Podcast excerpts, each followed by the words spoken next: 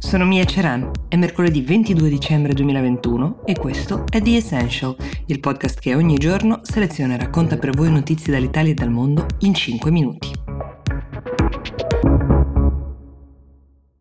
Oggi apro questo podcast con il racconto di un divorzio, un divorzio da 600 milioni di euro. I protagonisti, se siete fedeli ascoltatori di The Essential, li conoscete già. Lui è lo sceicco di Dubai, anche primo ministro degli Emirati Arabi Uniti, Mohammed bin Rashid Al Maktoum si chiama, già noto soprattutto per le accuse di aver orchestrato il rapimento di ben due delle sue figlie. Una di queste è la principessa Latifa, una storia che abbiamo seguito, e l'altra è la principessa Shamsa, che è stata rapita addirittura in Gran Bretagna. La donna da cui ora uh, sta divorziando è invece la principessa Haya, con la quale ha avuto altri due figli. La principessa è scappata tempo fa in Inghilterra, nel 2019, vive in Inghilterra Inghilterra con i due figli e si è rivolta alla giustizia britannica per difendersi da quelli che lei denuncia come gli assalti e i tentativi di rapimento del reggente di Dubai, denunce con prove abbondanti ovviamente che lei ha procurato. La cifra record di 600 milioni di euro è stata assegnata esattamente per questo motivo, non è un mega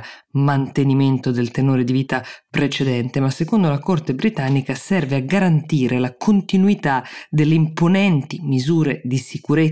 che sono necessarie alla principessa e ai suoi figli per tutelarsi dal padre che ambirebbe a riportarli negli Emirati, dove ovviamente godrebbe di un controllo sulle loro vite molto diverso.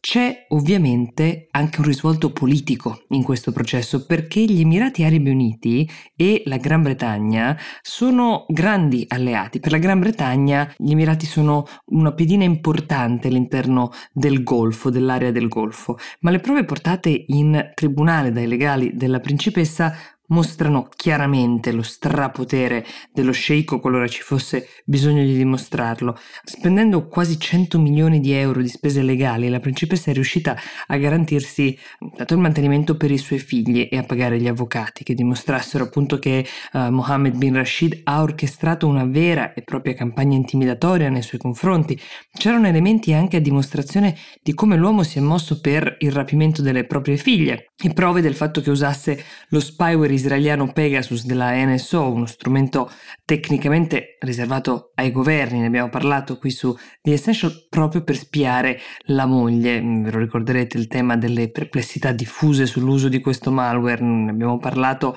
per diverso tempo, ecco questo è il classico esempio di come uno strumento dato in mano ad un governo possa invece essere usato per fini assolutamente privati e non per sicurezza nazionale. Infine, gli emissari dello sceicco hanno tentato di comprare una proprietà del valore di 40 milioni di euro attaccata a quella dove vive attualmente la principessa con i suoi figli nel Berkshire,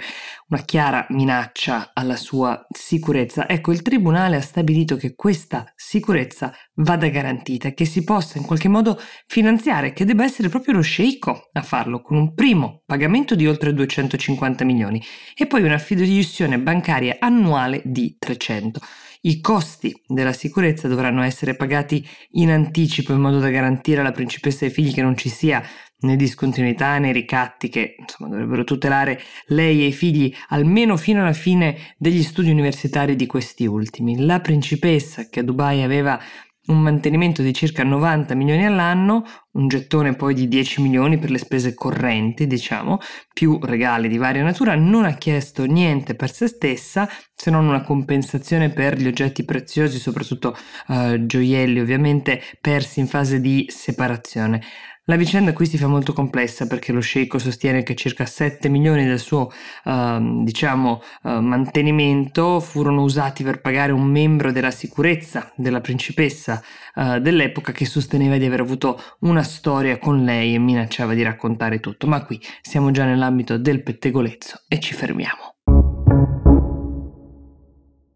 Chiudiamo con una notizia piuttosto curiosa che arriva dalla Corea del Nord dove recentemente è stato commemorato il defunto leader Kim Jong-il che è il padre del più noto Kim Jong-un. È morto esattamente dieci anni fa, era il 17 di dicembre. Il periodo di lutto che di solito dura dieci giorni, questa volta ne durava undici, un giorno in più perché era cifra tonda il decennale, è stato caratterizzato da una serie di divieti per la popolazione che è stata chiamata intanto a non bere alcol, Poi non si potevano festeggiare compleanni o nessun altro evento,